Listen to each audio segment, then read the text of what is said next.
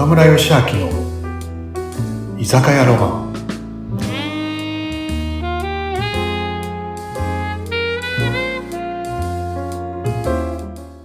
はい、うなみさん、皆さん、今日もこんばんは。はい、岡村さん、皆さん、こんばんは。今日も来ちゃいました。飲みに来ちゃった。はい、お願いします。はーい。今日も待ってました。みんなもきっと待ってると思いますよ。リスナーさんもね今。日もいつもので。そう、いつもので。乾杯。ははいい、で、乾杯しましょう。乾杯。乾杯。カチーン。はい いただきます。わあ、美味しい、美味しい。まだまだ暑いですからね。ねそうだ、そうだ、そういえば、ずっと気になってたこと一つあるんですよ、岡村さん。前に岡村さんすっごい勉強してたじゃないですか。え。押してたね。してたねってそんな過去形ですか？いやあれどうなったの？してる？あれね、見事に合格したんですよ。わあおめでとうございますそうそうそうレーニングですよね。あ合格しましパチパチパチパチパチパチパチパチた。お勉強でした。中学以来ですかね。高校じゃなくて中学以来ですかね。中学の時はもう勉強してたんですねそれ以上に勉強して合格しましたね、でもね。えー、どうでした？本た当に。試験とかどんなすごい大変だっていう噂だけは周りから聞いてるんですよ SBT 級取るの、そうなんですよね。うん、なんか時間内にやっぱりうん。アウトプット、筆記もあるんで、えなんかね、あのーこれお題があって、これを10分でかけて、やっぱ手が震えるんですよね。ー緊張で？緊張でというか、うん。頭に分かってることを、そのなんていう、やっぱりアウトプットする筆記だから書くじゃないですか。うん。で焦っちゃってね、手が震える状態って分かります？いやわかんない最近そういうの。分かんないですか、うん。あれ、ううなみさん、一級受けて、筆記試験受けると、あれね、うん。僕ね、ただでさえも自閉たくそなのに、もう緊張で震えて、震えちゃう。ううまく書けないんですよ。岡村さんそんな時がある？入ってね、僕初めて味わいました、この年で。へえ中学、高校受験とかっていうのは、いろんな試験って、そんなに切羽詰まって書かないじゃないですか、こういうだから手が震えて下手くそって、逆に丁寧に書かなきゃって思うんですよね、丁寧に。うん試験だから。でもね、こう、なんていうんですか、その余裕がないって時間内に、うん。やっぱ、ななん原稿じゃないですけど、時間内に理論をこの書くんで、もうね、焦っちゃって手が震える状態でした。僕、模擬試験も受けてるんですけど、模擬試験もそういう状態だったんで、本番はもうちょっといいかなと思ったんですけど、本番も手震えてました、こあう。よく合格したなって思います。あいやおめでとうございます。やでもよかったです。あの勉強は、まあまあ、3ヶ月間くらいかな、まあまあ、大変でしたんで、でもううん。あれはもう一回やるのは嫌だなと思った嫌なぐらいなんだ。本当。これいやね、僕ね、これ大事なことかなと思うんですけど、僕ね、落とせないわけっていうのを作ったんですよ。これ僕人生でも仕事でも大事かなと思うんですけど、なんだろう絶対に落ちてはならない理由、うん受からなきゃいけない理由っていうのを僕作っちゃったんで、だからそれもありました。僕、SBT の1級を取ると、うんメンタルコーチの指導できるんですよね。まあ、そういう指導もできるんですけど、3級と2級の講師をできるんですよ。お。そう。だから僕、1級取ると、3級とか2級とか受けたいよってメンタルトレーニングとかブレイントレーニング、興味あるよって方がを講師できるんで、え。ね、もう、要は今月、うん。SBT の3級の講師をやるうん。予約を受けちゃったんですよ。あ僕はすごい。もう受けたの？そうそうなんですよ。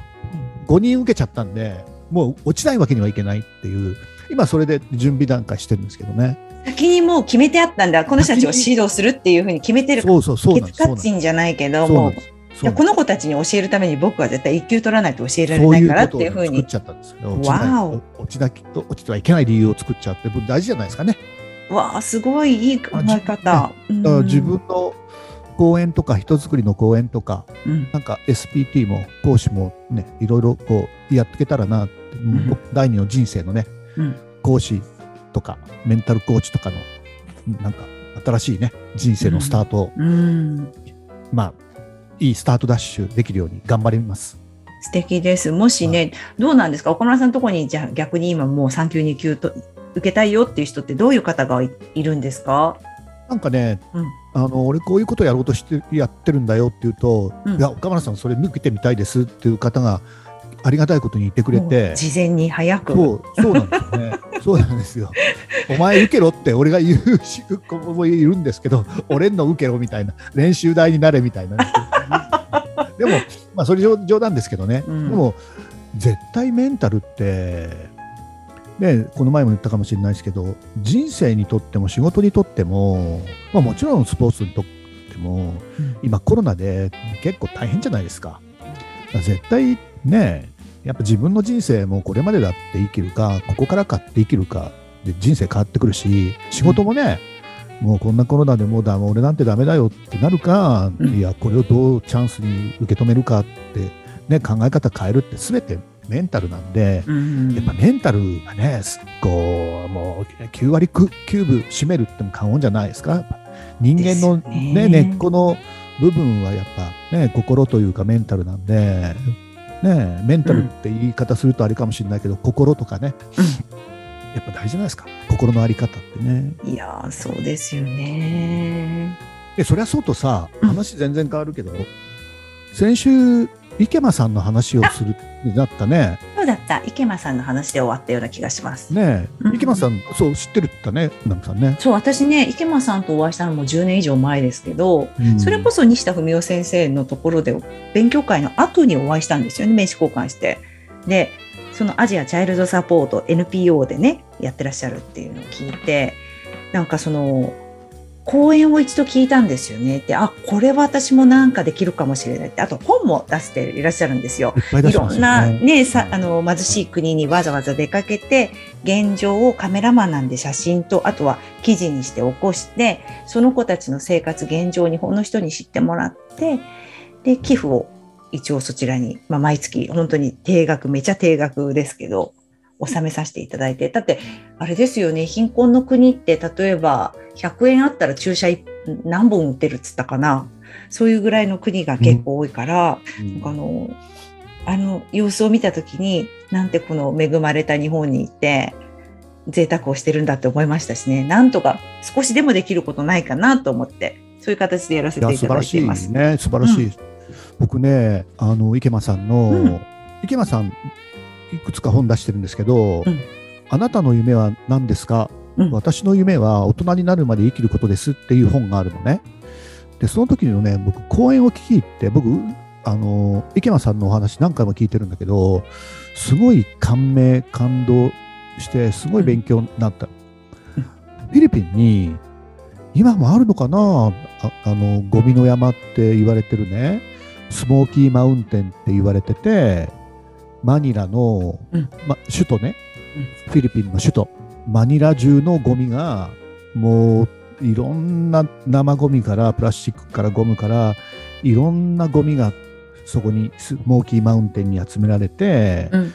そこに15万人暮らしてるっていう話聞いたことあります？そう。うん。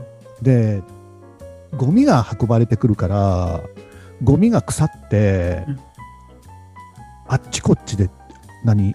あのガスが発生するんだよね。腐敗して。あそのガスに自然ガスが自然発火してうん、煙が出てるからスモーキーマウンテン。あ、それで、うん、煙の山って言われてるんだけど、うん、そこにね15万人の人が暮らしててうん、うん、うん。5万人のねあの5万人くらいの子供も働いてるっていうね。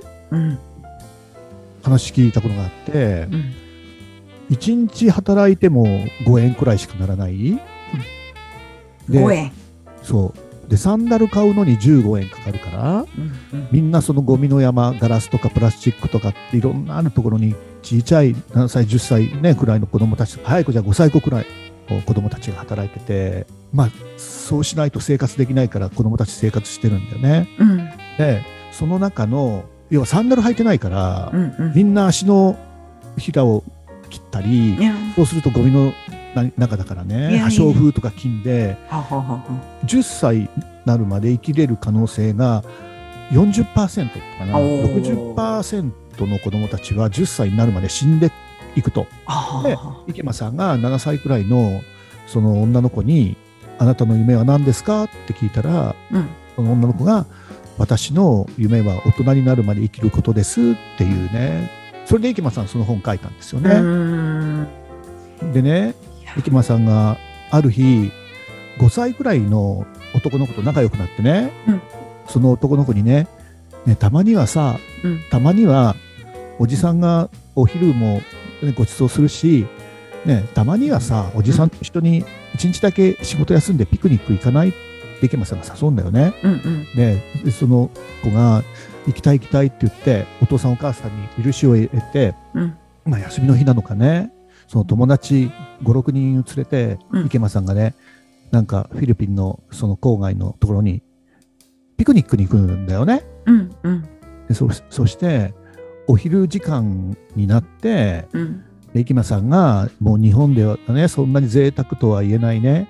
その幕の内弁当みたいなねお弁当をね子供たちに女の子も男の子もいてねお弁当食べなってお腹空いただろうっておお昼になって空いただろうって言ったらねみんなそのお弁当の蓋を開けてね、うん。そしたらもうみんな歌って踊り始めたって。